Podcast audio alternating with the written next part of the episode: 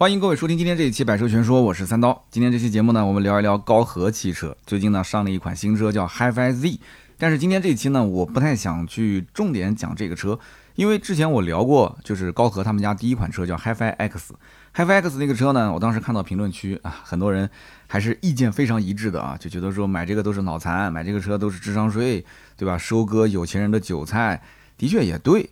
买这种车的人是什么人呢？就主要两种人，我觉得，第一个就是那些网红啊，这车子买了呢就有流量，对吧？那厂家呢一共也卖不了多少车，然后呢有那么多一些媒体，反正我身边光我知道开这个车的媒体啊，应该是不下十几个，就是我脑子里面一下子刷就能冒出很多的名字出来，就是很多媒体做特别短视频的，就是他们很喜欢买这个车，他确实拍这个车子有流量。开在路上也有流量，而且在圈内，你只要一买这个车，别人就会说，就能记住你，说，哎，你知道吗？那个谁谁谁买那个 HiFi X，啊，三刀买那个 HiFi X，那就侧面说三刀还挺有钱的，是吧？这种车肯定是闲钱买，你你说不是闲钱，谁家刚需买这种车？一个电动的，花了个八十万，那这真的是脑子这真的是那个啥了，对吧？但是话又说回来了，这个每个人的消费观不一样，你不能这么去说他。对不对？他花八十万，他可能银行账户也就是零头的零头的零头的零头的零头动了一下。但是很多家庭八十万什么概念啊？八十万，我凑个首付，我为了凑个八十万，我都凑了那么多年都没凑起来，拆房子卖地，求爷爷告奶奶，到处去借，对吧？一年也省不下来多少钱，所以这个完全就不是在一个维度里面思考的问题。那么这个我们举个例子，大家应该也能听得懂。你比方说，呃，这个怎么讲呢？就是你爷爷的那个年代啊，他花了一百块钱去买了一个缝纫机。然后呢，传给你爸，对吧？你爸当时不想要，想卖掉。那在你爸那个年代，我估计可能卖个几十块钱吧，对吧？这个当然你爸也不会卖，因为那个时候如果没有这个缝纫机，你妈也不会嫁给他。没有你妈妈嫁给他，那你可能还是空气，是吧？也不会来到这个世界上。当然，我们言归正传啊，就是你爸那个年代卖个，好比说二十块，到了你这个年代，那可能就卖不出去了。也不能这么说啊，就缝纫机它现在铁矿石那么贵，我不知道当废铁能卖多少钱啊，就大概是这么个意思。但是你爷爷。在那个年代，如果一百块钱买这个瓷器啊，你爷爷当时如果觉得这个瓷器他懂一些文玩的这个知识，对吧？比如像你爷爷就是马未都，是吧？举个例子啊，他买了一个瓷器一百块钱，可能到你爸这个年代就变成一千块，到了你这个年代就变成一千万，哎，这有这种可能性啊？捡了个漏，对吧？一千万，嚯，那这个就不是一个概念了嘛，对吧？那你想，你爷爷当时一百块钱买缝纫机还是买一个瓷器？这个呢，其实话也说回来，你爷爷那个年代如果能花一百块钱去买一个。啊，不能就不能当饭吃，也不能干嘛的这么一个，纯粹是好为了展示放在柜子里的一个瓷器，还能传那么久。那你们家我估计到你这一代，应该我觉得就是哪怕这个瓷器不值钱，是个假货，你们家应该也资产上亿了啊！只要你爸不是个败家子。但是讲这么个故事什么意思呢？就是价值发现的理论，价值发现就这台车子对，可能有些人他是看不到它的价值的，但对有些人他是觉得这个价值是他正想要的。这就是这个车最奇怪的一个点，哎，所以投资品对于一些人来讲，投资是有意义的，但是对于另外一些人来讲，就是完完全全就是赌博。我觉得就是赌博。投资虽然说它的基本属性是稀缺性，但是稀缺性不是每个人都能看得到的，人人都能看得到的那个就不叫稀缺性了，对吧？那么你只能把它当成是个消费品，而消费品一定是根据个人爱好来买的，它不是投资，是根据你的爱好去买的。那买了之后，将来你说它卖多少钱？你说这个车不保值，对，是不保值。卖多少钱？折十万，你受得了吗？对吧？你受得了？好，那折四十万，你受得了吗？我受不了。那那如果将来这个车子就是跟你们家二手手机一样的，二手手机换不锈钢脸盆儿，哎，就给你换个不锈钢脸盆，你你受得了吗？那我跟你讲，有的人他受得了，他无所谓，对吧？这就是为什么你就像那个超超豪，对吧？那个开个拉法，然后在在上海啪撞了，他就坐在旁边抽香烟。他无所谓，他家里这多呢，就他对他来讲一千万算什么？一千万对他来讲根本什么都不是。你知道我讲的那个人是谁是吧？那太有钱了，所以因此这个商品其实今天啊，我们把它当个商品来看，它我们不用讲太细，就这个车的什么这个亮点那个亮点，百分之九十九点九的人是不会买这个车的，就真的对这个车感兴趣，上网只要花两分钟时间，随便刷刷图文，你都能看得见。那我们今天要讲的是什么？就是我们从我们不同的角度去看那些买 HiFi X 或者是现在去订这个 HiFi Z 的人，其实都不一样。这个就像什么？小时候啊，我们在上学的时候买铅笔盒，那真的叫做差生文具多。哎呀，我的天，学习成绩不好的那个文具一定是全班最好的，不管是笔还是橡皮，嗯，还是那个修正液，还是铅笔盒。那个铅笔盒一打开就是两层啊，你甭管用不用，所有的笔必须要放满，五颜六色，什么样的笔都有。然后那铅笔盒呢，左边有个小抽屉，上面有个小翻盖，然后中间还有个小珠子，来回晃一晃还能动。然后那个封面呢，一定是当下最流行的那个动画片的人物，是不是？哎，他就是他们班最靓的仔。他不一定是全班学习最好的学霸，但一定是最靓的仔，这就够了，这就够了。你说我讲对不对？那这个不是一样的吗？HiFi X 买这个车的人一定是最懂车的吗？那不一定，但他肯定是路上最靓的仔。他不一定学习最好，但一定要做到别人都能关注他。所以呢，之前的 HiFi X 其实已经做到了。当时的那个车子卖多少钱？我记得是。二零年的九月份上市，然后二一年开始交付，对吧？当时卖到起步五十七，然后顶配是八十，很多人买的都是高配，因为这种车子，你想玩具嘛？那我既然有条件我就玩，没条件我就不玩，我为什么要明明没有条件还要硬着头皮去蹭买个最低配？没必要，这个车都是高配。啊，买的都是高配，低配的是单电机，高配双电机，加速三点九嘛。然后这个车子当时为什么炫？就是因为第一代的 HiFi X，当时那个车门一打开，很多人都见过，前后四扇门，这个是太普通不过了。但是后面两扇门的上方，就是车顶这个位置，又给你开了两扇门。它为什么要这么开呢？就是为了让你可以站着走进后排。是站着进去哦，啊，不是把头给弯着进去。我们所有人上车都是这样嘛，屁股先往下沉，头往下低，然后上车。那个车不需要，你直接站着弯个腰就进门了。所以它是无门把手免触的啊，No Touch NT 展翼门，哇，特别炫。六扇门加上后面的尾箱的话，等于是七扇门。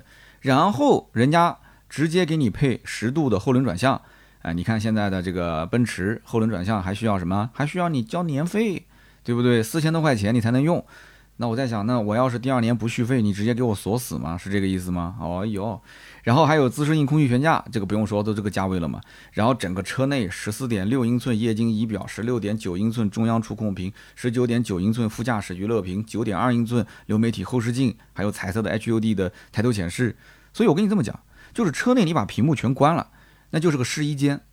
为什么叫试衣间呢？因为全部都是镜子，对吧？你左边看看，右边看看，甚至你侧过脸来，你还可以梳一梳后面的头发，对不对？它它跟那镜子多嘛，对吧？前后左右三百六十度，所以这个车子玩的就是不一样，玩的就是它每一样东西你在别的车上找不到，别的车上可能有其中一个两个，但是我这一台车全都给你配齐。你想不想玩市面上那些没见过、没玩过的最新的科技？而且你看这个费用，对吧？对有些人来讲是高不可攀，但是对于你来讲，花个几十万，也就是银行账户零头的零头的零头，那是合适的嘛，对吧？那很多人就买了，他也要求不高，对不对？我就卖个几千台，我就卖个一万台，对不对？这个车当时报了个销量，把我吓一跳，说它的销量超过了保时捷 Taycan，哎呦，这把保时捷给气的。你看现在，所以我据我了解，很多地方的保时捷经销商都把这个店给卖了，是吧？是不是受了这个打击啊？啊，也不是，因为很多经销商现在是想做轻资产，这个我改天跟大家聊一聊啊。我认识一个集团的老总，把他们旗下所有的保时捷全部卖掉了，然后改成了轻资产模式，去投了这个杰尼赛斯。所以为什么我前段时间拿了一辆杰尼赛斯开了很久呢？啊，跟他们老总聊了很长时间啊，改天可以聊，这是个话题。那么继续讲这个当时第一代的 HiFi X，当时有很多大家没玩过的东西，而且也给我长了一些知识。你比方说，他说自己的香氛系统啊，他的调香师是奇华顿巴黎调香学院。啊，是给爱马仕和香奈儿定制香薰的，就是很多这个学校出来的调香师都是爱马仕、香奈儿的这个这个调香师，那么给这个车子做了个调香，这个你你怎么去确认呢？对吧？你说这个找个老外往那边一站，我推荐这个床垫啊，你知道的那个床垫，天天找个长得像乔布斯的那个，我就不说牌子，我一看这个床垫就很 low，我跟你说价格还不便宜，所以我打死也不会买它。所以你看，奇华顿巴黎调香学院、爱马仕、香奈儿定制香氛，就是你会发现这台车子在介绍它每一样产品特点的时候啊，它都会加上一个很长的前缀啊，这就要说到我们下面的重点了，叫 Meridia 英国之宝高级音响系统。那我们知道，在音响系统方面，大家都听说过很多牌子了，对吧？包括什么英国之宝啊、哈曼卡顿啊、B&O 啊、BOSS 啊等等等等，是不是？那么英国之宝也好，BNO 也好，BOSS 也好，这些音响其实是某一些车主决定他买还是不买的关键要素之一。你还真不要不相信，我身边经常帮人买车，有的人说：“哎呀，我就是想要这个高配的版本，就是因为它有一套 BOSS 音响啊，真的是有。我相信我们听友当中肯定也是有的。那么这个英国之宝的音响也就成为了老车主维权的原因之一。那么下面我们就讲一讲关于现在网上啊，就是关于这个 HiFi X 上一代车型很多老车主维权的这个事情。那么老车主维权的文章呢，一共提到了三个点啊。第一个点就是说，高和的 HiFi X 这个车在宣传当中讲，它用的是 Meridia 英国之宝的品牌音响，但是实际有车主拆开来发现，车上的音响是国产的苏州的一个品牌，叫上声音响。但实际上这个音响，据我了解，在市场上保有量还是挺大的啊，至少能占到就是有些车机啊，就是厂家会找他去代工百分之十七左右市场份额。那么，但是这个不管啊，因为我花那么多的钱啊，你哪怕就市场份额百分之七十，不是百分之十七，我觉得你也是不值这个价。所以这两者之间，你说音响效果怎么样？不好讲，因为这个东西是玄学，对吧？贴个标你感觉就好了，不贴标就不好了，那这不就是玄学吗？所以音响效果怎么样不好说，但是成本方面的差异非常的大，所以客户觉得说你是在严重误导消费者。好，那么第二个呢，投诉什么？投诉说之前的这个高和 HiFi X 的车啊。内饰对外宣传用的是半苯胺内饰，啊，有人可能不太了解什么叫半苯胺啊？半苯胺是算是汽车这个整个内饰材质一种成本比较高或者说是规格比较高的一种皮质。那么它讲起来呢，来源于呃巴伐利亚的天然牧场啊，全球顶尖的生产皮质产地之一。由于维度和气候的原因，这里出产的牛皮缺陷比较少。也就是说，他们家这个牛啊，就是活得比较精致啊，不会有一些什么蚊虫叮咬啊、树枝的刮擦啊。哎，它牛皮缺陷少嘛。那么制作工艺当中呢，就会有通风晾晒八个小时以上，以及桑拿房烘烤七十度。啊，包括每天听三刀的百车全说啊，这个是我加上去的啊，就是他会把这些皮质的异味清除干净，而且皮质的表面看上去非常的纹理清晰啊，没有一些这个这个所谓的疤痕啊。但是讲是这么讲，这个东西就是噱头嘛，你还真信了？我的天哪，你多大岁数了？你都花八十万买电动车了，怎么还信这些东西？然后说这个车内其实原本讲都是用的这个半苯胺，但实际上呢，在这个车上只是部分座椅的。啊，部分材料用的是半苯胺，但是门板、中控其他地方均是这个人造革，哈，均是人造革。所以呢，这个你看人造革他就看不上了，但是半苯胺他觉得说你就应该连地板这些皮上你都给我贴，对吧？反正全车你都应该是，反正这个怎么说呢？我觉得打官司赢不了，我直接说我的结结论吧，打官司你肯定赢不了。第三点啊，高和的 HiFi X 动力电池对外宣传九十七千瓦时，实际拆开来发现只有九十四点三千瓦时。这个我也很好奇，它是怎么拆开来测出来九十三千瓦时的？我的天，那这个车主很专业哦。哎，他是他是工程师吗？我到现在我只看到有在这个投诉的，但是我没有看到整个拆解的过程，也没有看到就是比较权威的，比方说第三方认证，我们目前没看到。但是呢，这个你要如果有的话，你就展示出来。展示出来的话，这个我觉得是可以锤他打官司，应该是可以赢的。哪怕只差了两点七度电啊，只差两点七度电，为什么呢？因为这个东西啊，说白了就是厂商如果说告诉你我锁了一部分电，我为了不让你满充满放，这个也是合理的。两点七度电锁的不算多，真的不算多。我跟你讲，很多的一些厂商锁的可能都在四度到六度电之间，甚至还有七到十度电之间都有。如果是一百度左右的电池的话，现在其实。九十七度电也不算多啊，现在一百二十度电的电池包也能看得见啊，对吧？九十七千瓦时，但也算是非常大的一个电池包了啊。所以说，综上所述啊，这就是高和的老车主他想要去投诉的点啊。音响不是英国之宝的，电池呢，电池包九十七度电也没有也没有给到满，然后班本安啊，内饰真皮材质也不都是全都在用，只是用了一点点一丢丢在这个皮质座椅上。所以大家就开始讨论这件事了，但是我个人觉得这件事情啊，其实也就是小打小闹，为什么呢？就不要说我不站在消费者的立场啊，这种我感觉就是什么，就是像，就是刚刚我前面讲买铅笔盒的那个逻辑，就像我们小时候在，呃校门口的小卖部，我们买了一个玩具，老板跟我讲这是最新款的，当下最流行的，然后我就啊就省吃俭用，然后我就花了一个一个星期的零花钱，我买了。买，我跟老板再三确认，我说这是最新款，没问题啊啊好，回去玩。他告诉我手可以动，脚可以动，眼皮子可以动，对吧？小小手办。结果刚买回去，结果第二天啊，或者说第二周，老板来了一个新款，啊，比我这还炫，比我这还好，甚至价格跟我还一样，啊，不但这个手脚眼皮子能动，甚至还可以拆开来，还可以变形。那我肯定不爽啊，我肯定不爽，都跟我说了这是最新款了，是吧？所以你看这个 HiFi X 跟 HiFi Z 他们之间的上市间隔有多久？，HiFX 是二零年九月上市，二一年下半年开始交付的，那实际拿到手就是二一年嘛。现在是二二年，二二年的 HiFi Z 这个新车在八月份的成都车展上市，按照理论上讲，今年年底就能交付了。所以你看，前面一波车主花了八十万才开了一年，结果现在又来了个新款，这个新款又是最流行的机甲风。之前的 HiFi X 就是一个普通的这个造型啊，就不是那种机甲风格。现在这个机甲风格就是当下最流行的，是不是？很多车型，很多的一些品牌都在用，包括之前在车展上，去年。呃，那个叫沙龙汽车，长城投资的沙龙汽车出了一个机甲龙，那不也是吗？当时也很炫啊，就盖过了很多的一些品牌的风头。但那个车具体卖的怎么样，我们也不知道，对吧？那么不管怎么讲，就是老车主，我觉得是有一种这个心态的。我买了个新玩具，我玩了不到一年，结果你又出了个新款，那我怎么都不爽，那我得找点东西让你恶心一下，对不对？我让你难受啊，所以就觉得说，哎，你是欺骗消费者。所以从我角度来讲，这个你即使打官司，应该是打不赢的。然后没两天啊，官方还发了个声明，官方说只是消费者啊跟我们之间的理解不同，所以你看理解不同，哎，这个就意味深长了，你要细细的品了，是不是？说白了就是不管你包括这个音响上升好不好，人家上升毕竟在国内啊占百分之十二，我前面说错了，不是十七啊，十二，什么特斯拉、比亚迪、蔚来、理想、威马、大众集团、福特、通用、上汽、长城、吉利，很多都是找上升去提供它的扬声器。那你说这个扬声器，我现在就提供给了 Meridia 英国之宝，英国之宝现在就授权，人家英国之宝官方也讲了，说我们给他提供相应的技术，对吧？那肯定是交了份子钱的嘛，对不对？之前包括这个理想，理想汽车创始人当时不是也说了嘛，说我们其实就做自己的音响，我们不愿意把这个钱去交给那些贴牌的这个厂方，就是音响的品牌方，我不愿意给他。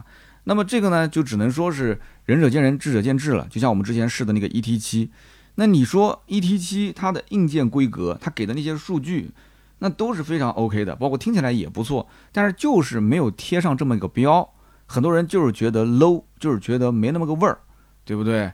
那就是丹麦就丹麦的味儿嘛，对吧？就是美国的音响就是美国的味儿嘛，日本的音响就是日本的味儿嘛，所以它就是没那个味儿。这个味儿从哪边来的呢？这个味道就是从它的这个贴的那个标上面来的。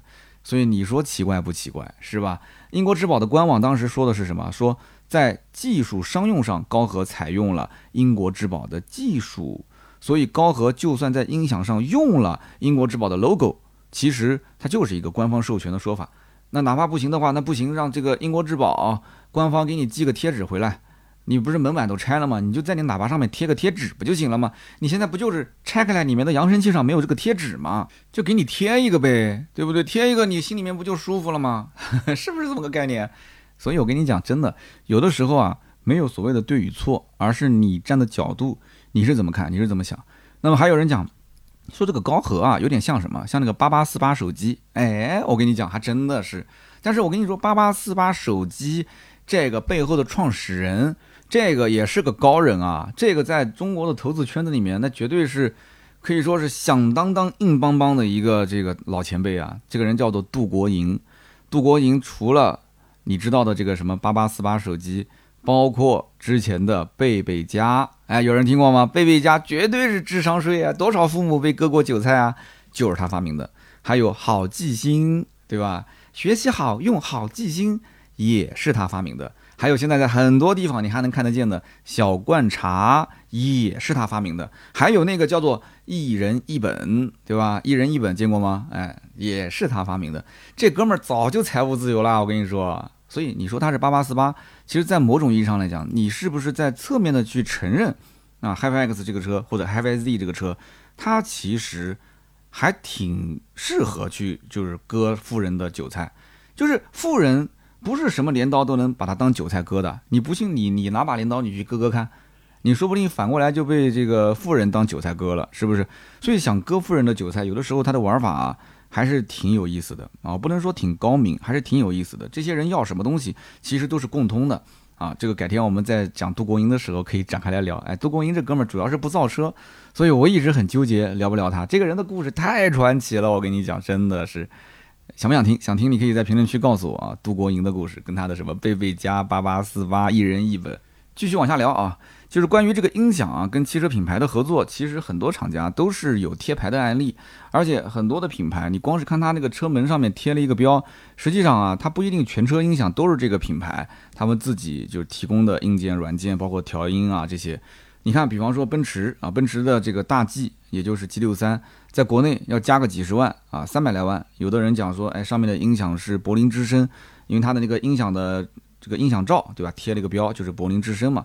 但是也有人拆过呀，拆过之后发现它只有前排的两个音响是柏林之声的，但是后面的音响都是奔驰自己贴的，对吧？奔驰自己产的。那么找谁代工，我们就不不管它了，因为本身你包括大 G 这种车子，其实也是找的代工厂是生产的嘛，对不？那连工厂都是找代工的，你包括宝马的 Z 四也是代工厂生产的，那你连代工厂这个生产车间都不是宝马自己的，那是不是这个车子也要受也要去维权，对吧？那你贴个宝马的标，就是宝马了吗？那不是宝马工厂出来的呀，不是宝马工厂出来的，是不是不是宝马的车？哎，我们就就掰扯掰扯这个问题，你说是不是？所以全世界能够真正做到说某某品牌的音响，从硬件到软件到它的调音、整体的调试，整个过程都是这个品牌音响全程参与制造啊调试。这种车我跟你说少之又少。呃，目前来讲我没有那么多的资料，我不知道哪一台车。真的是品牌音响进驻进来之后，从头到尾一直是这么调的，软件、硬件调试都是他参与的。我不知道有谁知道，有谁有谁是这个汽车音响工程师，我们可以参与讨论一下。反正说到底啊，奔驰不仅仅是大 G，包括奔驰 S 级啊，都是这样子。就研发出来之前，柏林之声先给他提供一套音响的这个设备，然后呢，这个音响系统它包括内饰布局、车身共振，它带着一起会去研发。啊，对于包括内饰用的材料啊，他都会提一些建设性的意见，就音响团队会参与进来。但是你说，不管是奔驰的像迈巴赫上的这个大柏林，还是普通的奔驰上的小柏林，只有两个喇叭，它硬件方面完全是可以找人代工的。就是我给你一个规格啊，到了这个标准，到了这样的一个音音色，包括声场，那就 OK 了。所以说，听过的人你自己要去感受一下，到底是好还是不好。只有你听过自己说了算，你不能光看标啊，对吧？有一些车子，你包括我那个奔驰 C，说实话没贴标，但是我一直觉得音响还不错，真挺好的。但是为什么要说这次高和被推上了风口浪尖？我觉得几个原因。第一个呢，我觉得主要还是这台车定价比较高，五十七到八十万，很多人买的还是高配。加上保险啊，加上落地的这个上牌啊什么的，基本都要到九十多万了，甚至奔着一百万去了。那目前国内的所有的品牌里面，除了它，你基本上看不到其他的国产品牌能卖到这种价格。你别说五十七到八十万了，你想想看，蔚来汽车未来的第一款 ES 八定价也就四十四点八到五十四点八，当时定这个价格都被很多人质疑，都说疯了，都很嘲讽它。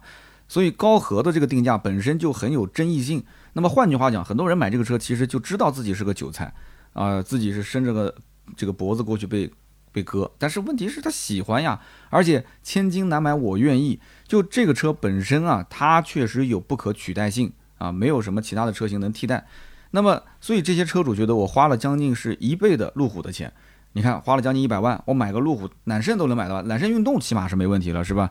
四五十万的路虎用的都是英国之宝的音响，那这台车卖那么贵。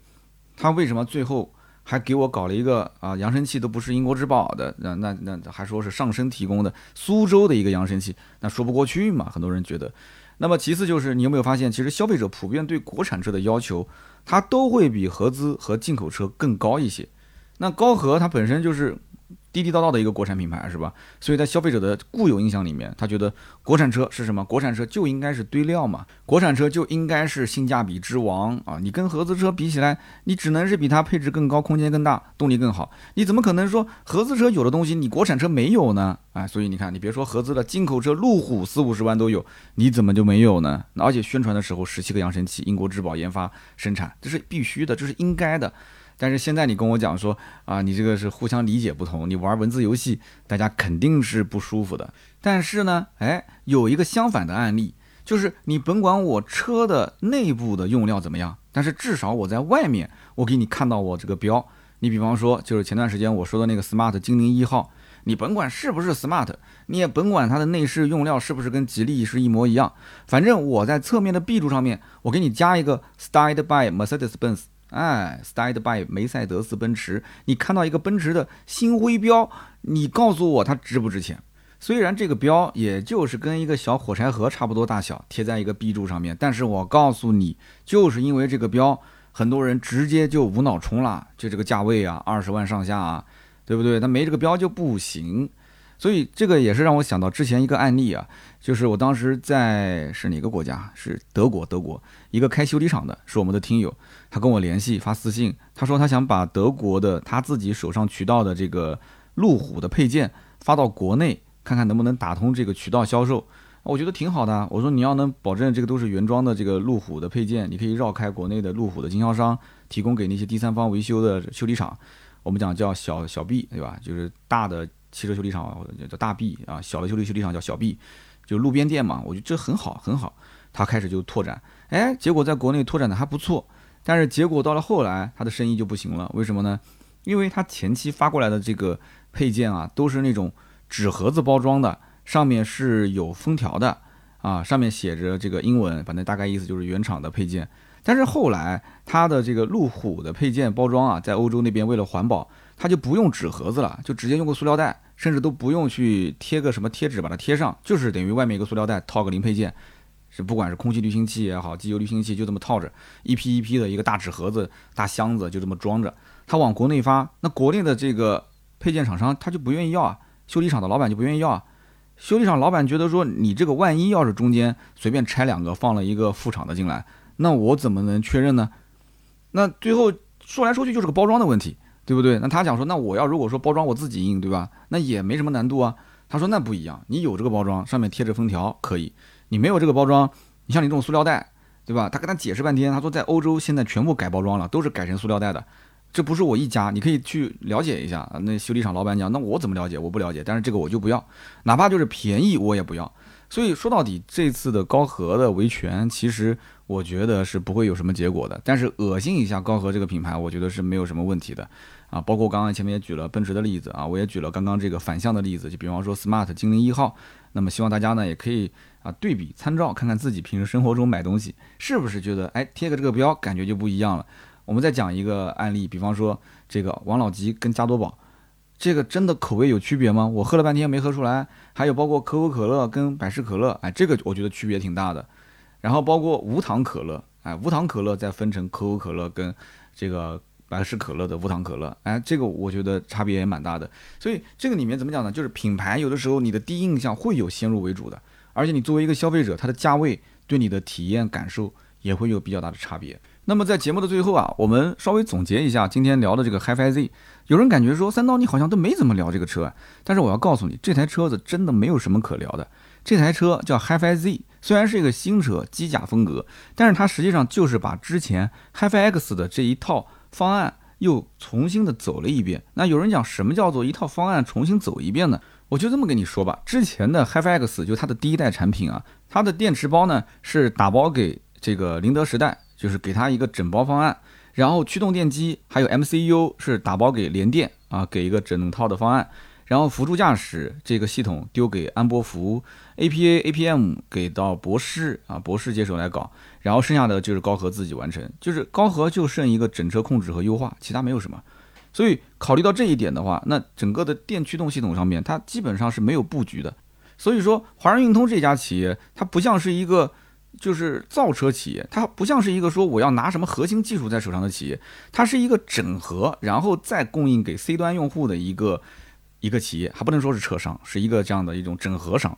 所以呢，他只会把之前的这些车型啊，供应商出了什么新技术，我就不停的往上怼就可以了。怼怼怼出来，然后外面的设计我就给你来回调整一下啊，四座的变三座的，三座的变五座的，五座的变六座的，六座的变七座的，车门上着开，下着开，侧着开，移着开。我估计下一次应该就是就是两边的推推拉门了啊，就跟家里面的这个这个厨房、客厅的那个门是一样的啊，卫生间的门一样的，以后可能都是上滑轨、下滑轨都给你开始搞这种路子了。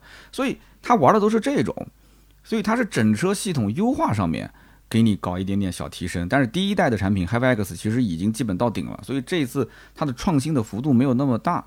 那么它现在用的电池包讲起来说，哦，我现在有一个一百二十度的，但是一百二十度也没看到，对吧？而且一百二十度的电池包，CLTC 的续航其实也就是七百零五，但实际量产的电池包包括续航都会比这个还要小。我开头的时候说过的，对吧？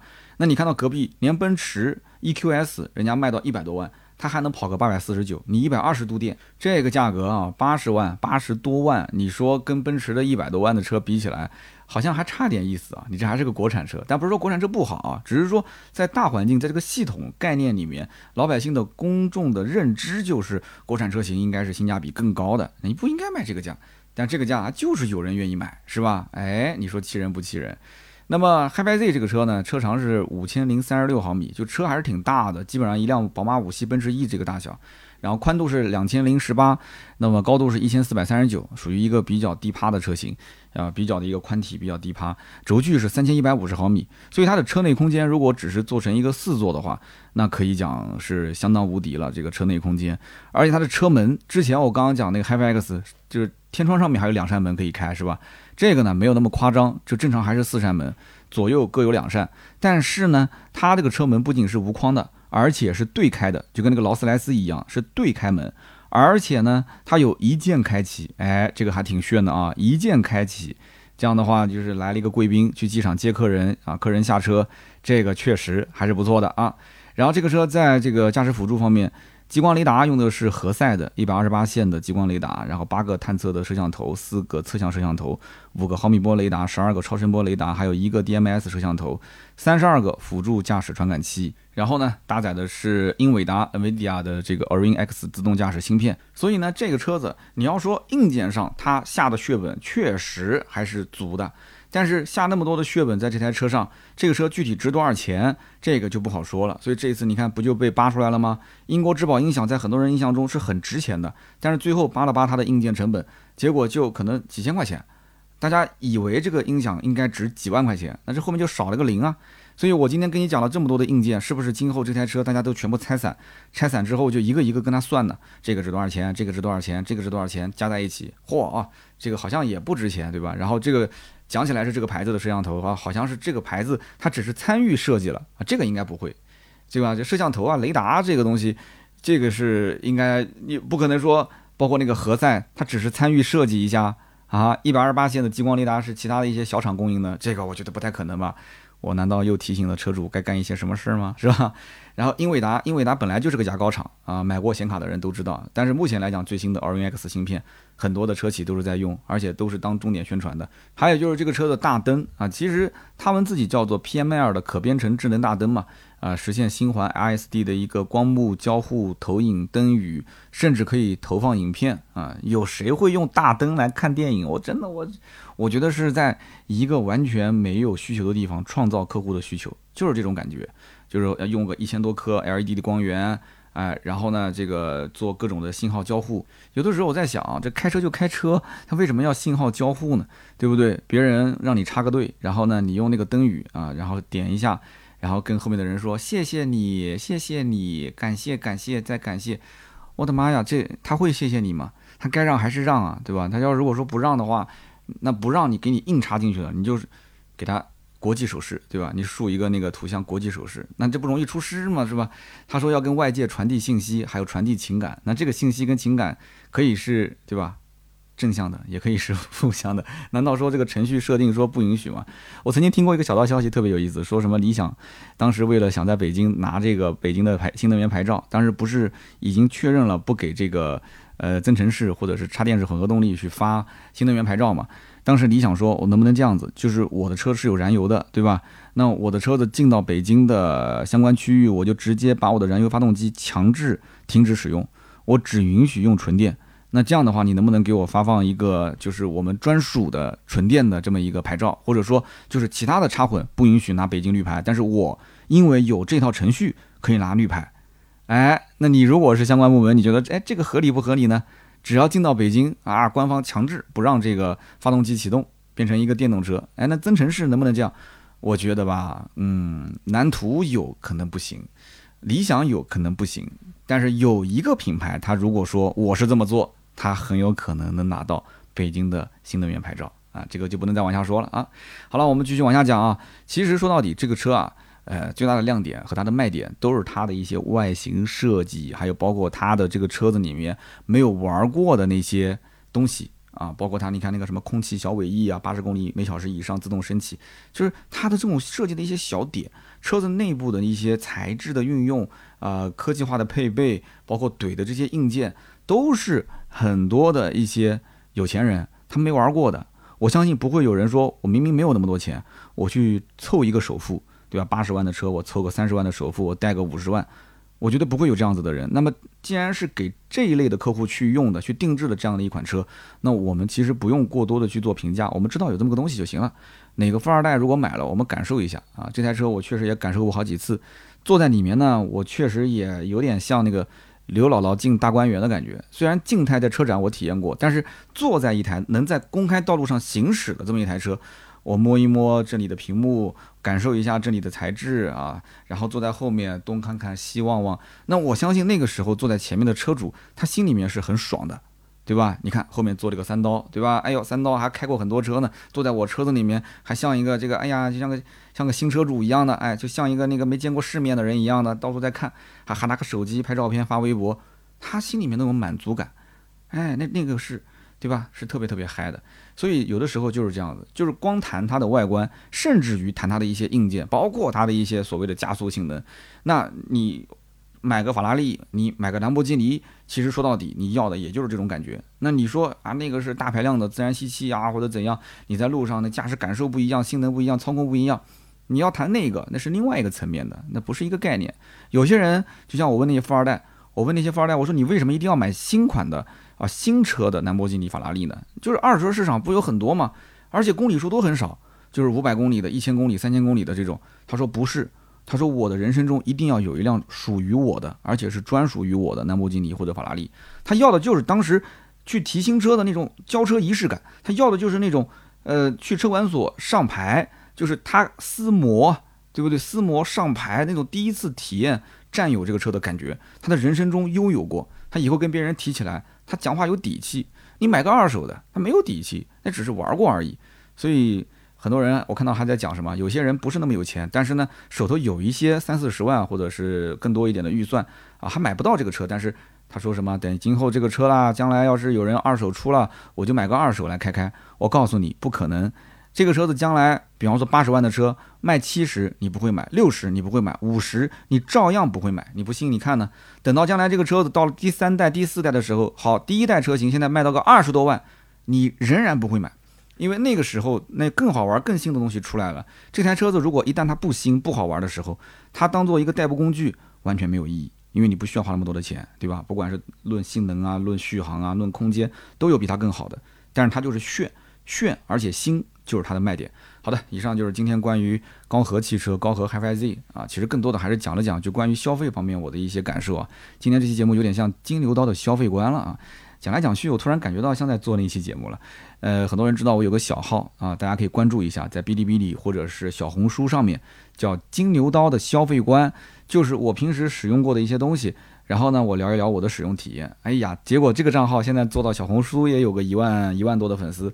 然后在 B 站上面还好，B 站五千多粉丝吧，很多品牌寄东西给我，哇，很多的蓝牙耳机、骨传耳机、降噪耳机，然后掌阅的那个电子书，我们家现在在录音前面的这个奔 Q 的呃平挂式的小的这个小小灯，好多。我现在我感觉我再回头看一眼，我我这个架子上面很多都是厂家送的，就是这种。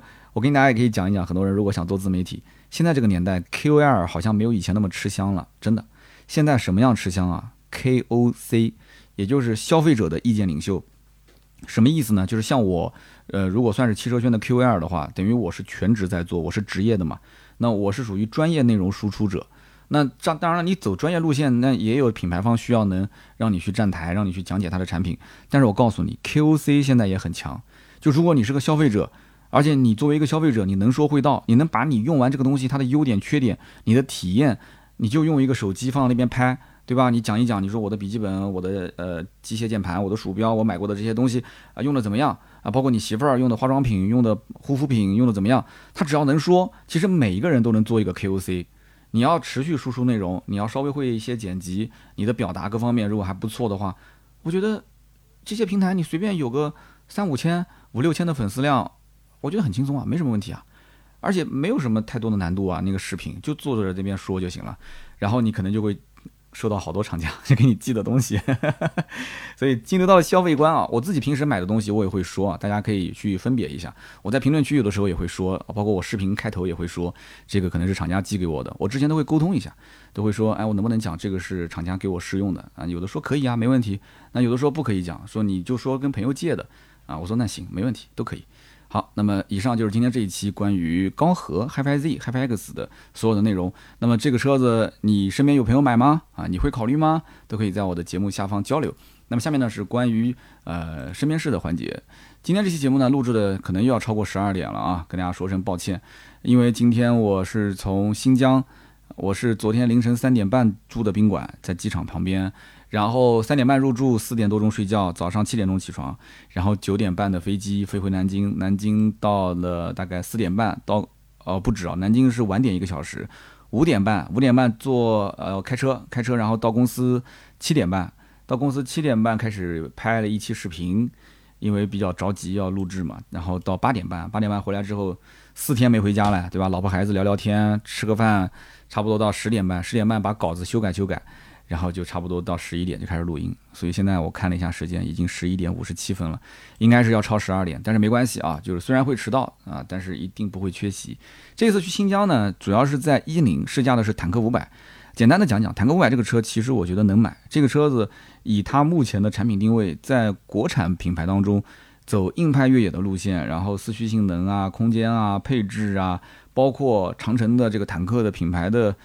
这个这个不管我不说它的什么好感度啊，或者是品牌的含金量啊，就至少是在就是硬派越野的这个领域里面，这个我觉得没什么好说的吧，对不对？它的皮卡的销量摆在那个地方，它的硬派越野的销量摆在那边，之前的 H 九也好，对不对？那么因此这个坦克五百的销量肯定是不缺的，之前订单也是订了好几万张了，然后现在来讲到年底应该交付能交到两万多号吧。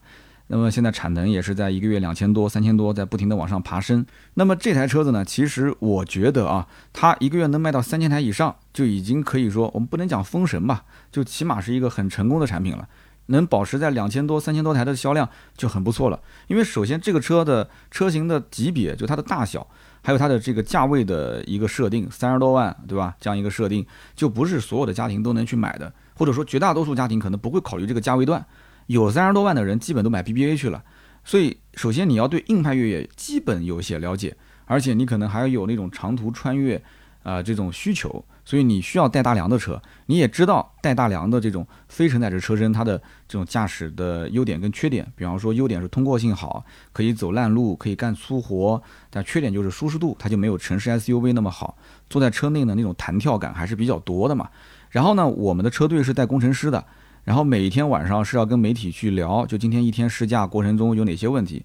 那反映最多的问题点就是这个车的变速箱，就是顿挫确实还是有啊，还是有。所以我一共是试驾了四天，有三天的晚上都在刷这个变速箱。就是我们晚上已经开始吃完饭要休息了，那边车队一排车子灯火通明的，然后工程师拿着他的笔记本。然后通过这个 OBD 就开始进行车机的升级啊，包括整车的升级。然后第二天、第三天，你明显能感觉到它的变速箱是有变化的，啊，顿挫是开始变得越来越呃，就是出现的频率变低，然后呢，顿挫的感觉会越来越小，但是还是会有。所以呢，你要相信这个车肯定会做得越来越好。但是具体能做成什么样，就是是不是能达到你心中的标准，就是在这个比方说动力匹配啊，就是它的换挡的冲击感啊方面，你有没有这样的一个心理预期？这个我不知道。但是我觉得，如果三十多万让我去挑一台用来穿越的车辆，就是跑长途去自驾干重活，如果说我试驾完这次，比方讲是客户试驾，我可能会下单，我觉得没问题的，对不对？我不会说花三十多万去买一个什么所谓的合资的，或者是之前的什么陆巡。或者是霸道的二手车啊，我不会干这种事情的啊，我我肯定是就干脆新车摊个五百直接上。但我目前因为没有这种需求，老婆也不开大车，我也没那么多时间去玩什么穿越啊、自驾啊，所以暂时没有。但是说说我的感受，新疆伊林这个地方呢，我实话实说啊，我连伊林的市区我都没去，我没时间。我以前还去过，我还想去看一看伊林师范大学，对吧？以前叫伊林师范学院，我还想去见一见伊林市的几个好朋友呢。结果我们一直在周边，在那个什么四美营地在来回转，一直在那个山里面，在草原上，所以很遗憾，这一次其实真的过去，感觉就是为了试驾而试驾。当然了，新疆风景特别好，新疆这个，我觉得这次唯一印象最深的，给大家能体验的就是分享的就是房车营地体验。房车营地我不知道有没有人去住过啊？那我们这次住房车营地呢，就是每个人住的这个那个小房车啊，它呢大小不一样。有的是小的，只有一张床。那我那个呢是大的，它有一个标间，两张床，还有一个大床房，相当于是一家如果是四口啊，夫妻睡一间房，孩子跟呃老人睡一间房的话，那就可以能能有四口人，甚至五口人。比方说夫妻带孩子挤一挤，问题也不大，对吧？两口老人五口人也没问题。但这个呢，我跟大家讲，住这种房车营地有个什么问题？第一个。下雨天确实噪音很大，我的天，那个就是那个房车的车顶啊，噼里啪啦的那个声音，我是有点受不了啊。下半夜很多人失眠，第二天我后来跟媒体聊，好多媒体都是凌晨三四点都没睡着。那么第二一个是什么呢？就是我们知道这个房车，如果是你正常买那个房车的话，什么 B 型的、C 型的，它会有一个清水箱、一个污水箱。像这种虽然是固定在那个地方，它是房车营地嘛，它是固定在那边的，但是。它的这个我们讲可能叫黑水箱或者污水箱，它的这个下水的处理啊，我觉得没有那么好，而且不是我一个，有的人是进去了，就是一走进那个房间就闻到一股你懂的，就是那种味道。那我那个房间还好，我进去的时候呢，那四周的窗户全是打开的，我估计可能房车营地的人自己也知道那气味不太好，所以我进去还好没什么味道。但是对吧，人有三急，我晚上嘛就洗洗澡对吧，方便方便，我就感觉这房间就有味儿。就真的是有味儿，所以这这，哎，怎么讲呢？就是房车吧，这个看着非常美好，周围的环境啊、体验啊都不错。但是真的，这个窗户你是一定得开，但是晚上睡觉呢，你又不能开，你要把窗户给合上。一合上，那整个房间其实就不太透气的。然后你把空调再这么一开，你也不可能开窗户、开门嘛。所以整体来讲，房车营地，我觉得人生中啊，你可能体验一次就好了。洗浴的环境也是特别搞笑，因为它里面很小。我在那个洗呃洗浴间里面洗澡的时候，忘了把那个卫生纸拿走，结果一共就那么两卷卫生纸，全部给我淋湿了。因为你没有办法，它不是干湿分离的嘛，而且它那个水管子是从它的龙头的下方直接接过去的，你不能拆。那你要是如果不能拆的话，洗衣服中间一直有一根管子就挡在那个地方，刷牙洗脸，反正就是不是磕着头就是磕着这个胳膊肘子。所以房车吧，反正就那句话，我个人觉得不是那么美好。我反正我一年到头就让我试一次，比方说我老婆孩子没住过，我可能第一次带他们去，感觉不错。而且房车营地呢，就是你要想吃啊玩啊，你只能是在这个营地里面。你要想出去的话，你除非自己有车，但是你如果自己本身就是个房车，那你怎么出去呢？所以有的房车营地它还提供租车的服务啊，有的是租呃汽车，有的是给你租一个小摩托或者是小电动自行车，你可以在周边转一转，它会提供这些服务，但它所有的延伸服务都不便宜。包括在里面吃饭啊，这些都不便宜。那晚上还会有个篝火晚会，所以大家如果说人生中想要去体验一次房车营地啊，可以。但是我今天可以跟你讲一下我的体验。首先看一下天气，不要下雨天去。第二个呢，尽量带一些什么防蚊啊这些，而且对这个环境不能有太多的要求。我当时在我的传单上面找了至少四只大小不一的虫子。啊，然后我是怎么睡的呢？我是从另外一张床上拉了一个被子过来铺在我的床垫上，等于我是下面一床被子，然后盖了一床被子，然后就这么睡的啊。洗澡的嘛就不用说了，刚刚讲的嘛，又空间又小，然后你要上个厕所，气味也很难散掉，啊，一般房车营地都是在荒郊野岭，对吧？吃的、喝的、玩的只能在这里面，所以这就是房车的体验。那么希望对大家呢能够有所帮助啊。那么最后呢，再讲一个这次订机票的小 bug 啊。这次从南京飞伊宁，我买的是直航，就是我直飞伊宁。我跟你讲，我落地跟很多北京的媒体聊啊，他们都不相信，他们说我北京都没有直飞，南京有直飞啊。我说，哎，对，南京还真有直飞，但是只有那一班。然后呢，我我告诉他，不仅仅来是直飞，我回去也是直飞。哇，把那帮北京的媒体都。都羡慕哭了，那南哥拍着桌子在那边哇哇直叫啊，然后小西西啊、老鼠啊、白宁啊都在，他们都是在北京过来的，就羡慕哭了。然后呢，结果就出了个 bug 啊，就被他们嘲笑了。结果从伊宁返南京的直飞的机票显示已出票，但是实际上没有那一趟航班。哎，我觉得就奇了怪了，因为我之前也搜了，我还截图给这个就是品牌方啊，然后品牌方也告诉我票已经买好了。然后我才去了新疆的伊宁，结果在参加活动的第一天，我就发现那个航班在航旅纵横里面就不显示，在我的未出行的这个行程里面也没有出现，我就紧张了嘛。我说不会机票没买吧？然后跟他确认、确认再确认，最后确认下来说，这一趟从伊宁回南京的航班每一周只飞三次，而我回去的那一天没有。我说那就奇了怪了，那为什么那已出票呢？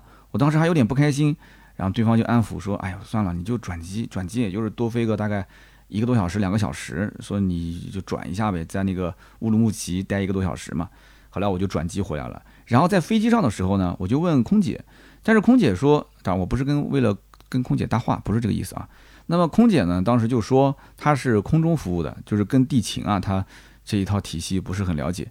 但是在回来的时候，因为中间不是转机嘛，再上机的时候，哎，我发现那个空姐挺善于聊天的，他跟我笑眯眯的，我也跟他笑眯眯的。然后我就说，呃，我之前是直飞的机票，但是出了结果没有飞机，怎么回事？空姐也是回答我不知道，因为中间转机的前一趟的空乘人员和后一趟不是同一批啊，换了一批人。然后空姐她也说我不知道，但是坐在空姐旁边的那个哥们儿，一个估计比我大个四五岁的一个中年人啊，那我也是中年人。然后他就说，是因为那趟飞机是有补贴的，哦，然后他说这趟飞机是因为有补贴他才飞，如果没有补贴就不飞，就是理论上讲每一周只飞三趟，但是也可能随机不飞，而且他飞的这三趟都是就是超个大概百分之十会去发售他的机票，但是实际上你有很有可能就是订了你就是比较迟的这个机票，他就不给你出票了。啊，还有这种回事啊？那这个回事，我觉得，那你最起码打个电话给我啊，对不对？你通知我一声啊，你没出票啊，所以蛮坑的。然后他就笑了笑，他说是东航吧？我说对，是东航。他说是东航就对了，然后意味深长的就笑了一下，就嘿嘿 嘿，就笑了一下。我心想，东航，东航怎么的了？东航。好了，那就聊那么多吧。如果有东航的朋友，也可以说一说那一趟南京飞伊宁啊，或伊宁回南京的直飞，它到底怎么回事啊？没让我飞成。好的，那么以上就是身边事，下面是关于上期节目的留言互动环节。上期节目呢，我们聊的是长安的糯玉米。虽然有些人觉得说这种小几万块钱电动车没什么可聊的，对吧？很多人家里面都已经有车了，但是你要知道啊，真的有很多家庭里面其实是没有车的。他需要一个刚需的车辆，那不一定是电动车，但是他也可以去看看啊，看看是不是符合自己的要求。包括有一些三五线城市充电也比较方便啊，出行的半径呢也不是特别的长，他们可能会去考虑一些相对便宜一点的电动车型。那么包括还有一些家里面可能要增购车辆，他也会考虑。甚至前两天还有一个朋友啊，就是我身边，他是做空调的这个工装的这个空调的生意。他自己开个宝马，哎，他就问我，他说我的预算不是很高，大概也就是五万来块钱吧。他说你也知道的，现在做实体啊，做这些呃工程安装啊，就是日子也不是很好过。但是呢，媳妇儿现在天热，确实要买一辆车，想买个电动啊，说就那么多钱。哎，我说那正好，我刚出了一期这个长安糯玉米，也做了一个横向的对比，你可以去听一听，那对他还是有帮助的。那所以说，这个我觉得每一期节目只要能帮助到一部分人就可以了。但大家也可以提提自己的想法，对吧？你想听什么车，也给我提一些思路，都是 OK 的。那么上一期有一位叫咸鱼不巧的听友，他说：“哎，我第一次评论啊，平时只要开车超过十分钟以上，我就听三刀的节目。还有在家洗碗的时候，嗯，我们俩的家庭地位是一样的。”他说：“这次我是带着我五岁的儿子去上课，在路上听，那么每隔一会儿就会听到我儿子在后座发出感慨：‘爸爸。’”真的吗？我的天呐！然后我就心想，三刀这个节目里面就张口就来啊啊，就就编了那么多的名字啊，这么多奇奇怪怪的名字。然后等到送儿子上学，呃，我用手机查了一下，发现这还不是三刀编的，什么熊猫、海鸥、小蚂蚁、黑猫、白猫、冰淇淋、糯玉米，这个竟然真的是厂家取的名字啊！他说想一想之前我知道的那些车，叫做什么霸道啊、猛禽、红山。说现在的车名字怎么起的越来越柔和？但是他也后来补了一句，他说也有比较阳刚的，比方说坦克。真的，因为现在是一个怎么说呢，就是信息大爆炸的一个社会，所以每一天接触的信息量非常的大。如果还像以前用一个普普通通的名字或者比较难记的名字，很多人是记不住的。但是用这些非常具有联想性的，能够让你在生活中处处可见，而且大家都能熟知的这些熊猫也好、海鸥也好、蚂蚁啊，大家就能很容易记住它，而且比较有亲和力。所以你看，我之前讲过一句话，叫做大公司都会起小名字，对吧？你比方说小米，对吧？小米，然后京东是用只小狗的形象，有人喊它狗东，是不是？所以都是用这样的一些。呃，小动物让你去记得它，联想记忆，这个可以理解。好的，下面一位听友叫做吉米的纪梵希，他说：“三刀，这是我第二次留言。我上个月在糯玉米上市的第二天，微信小程序里面就下单了。我是在苏州，我家里面有一辆坦克三百，每天上下班通勤大概四十五公里。我是学校里面的音乐老师，我们家没有车位。我考虑买糯玉米，除了是因为价格便宜、外观满意，还有就是考虑在学校我可以用插座，哎，给我的车充电。但是苏州的经销商要求在店里面买保险。”还要交两千块钱的服务费和五百块钱的上牌费，我觉得太坑了。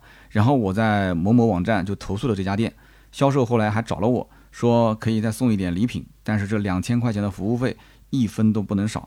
那么这个我的这个投诉已经备案了啊，具体的我也不知道，我也不懂后面该怎么处理。反正我就觉得这个店很坑，但是很无奈，我跟家里人呢都比较喜欢这台车，反正我也是义无反顾的定了，估计早晚也是要提车的。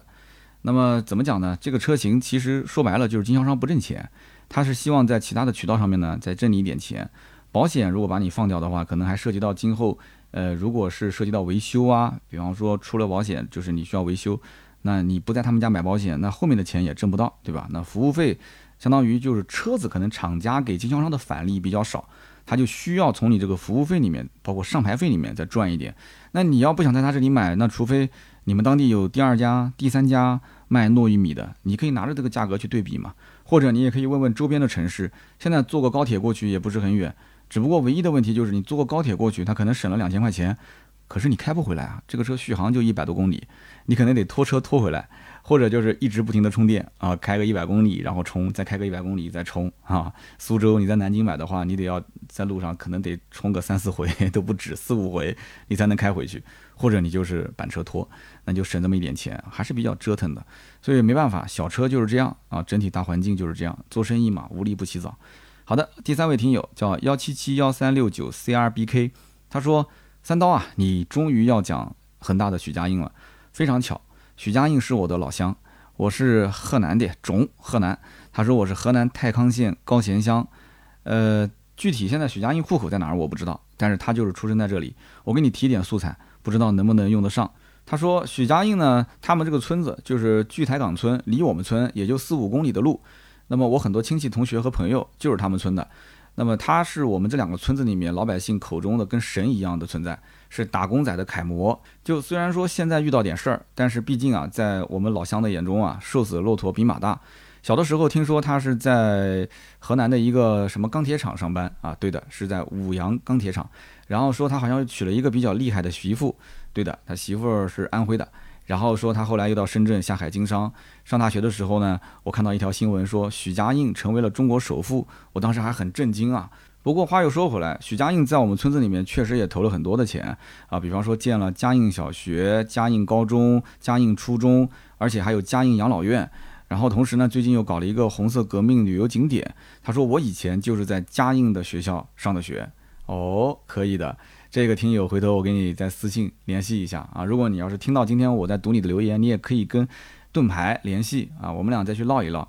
嗯，你看看能不能跟这个你们老家有跟当年许老板打过交道的乡里乡亲啊，啊问一问，侧面了解一下他以前在村子里面，呃有过一些这个不为人知的经历吗？可以偷一些这个网上没有的素材啊。许家印的这个相关的人物传记我也写的差不多了啊。那么最快的话应该是下周三，这周六肯定是赶不上了，因为最近的行程非常的忙。下周三或者是下周六，反正这一期肯定是跑不掉了啊，肯定是要上的。希望大家如果有关于呃嘉应兄、嘉应老板、嘉应叔叔。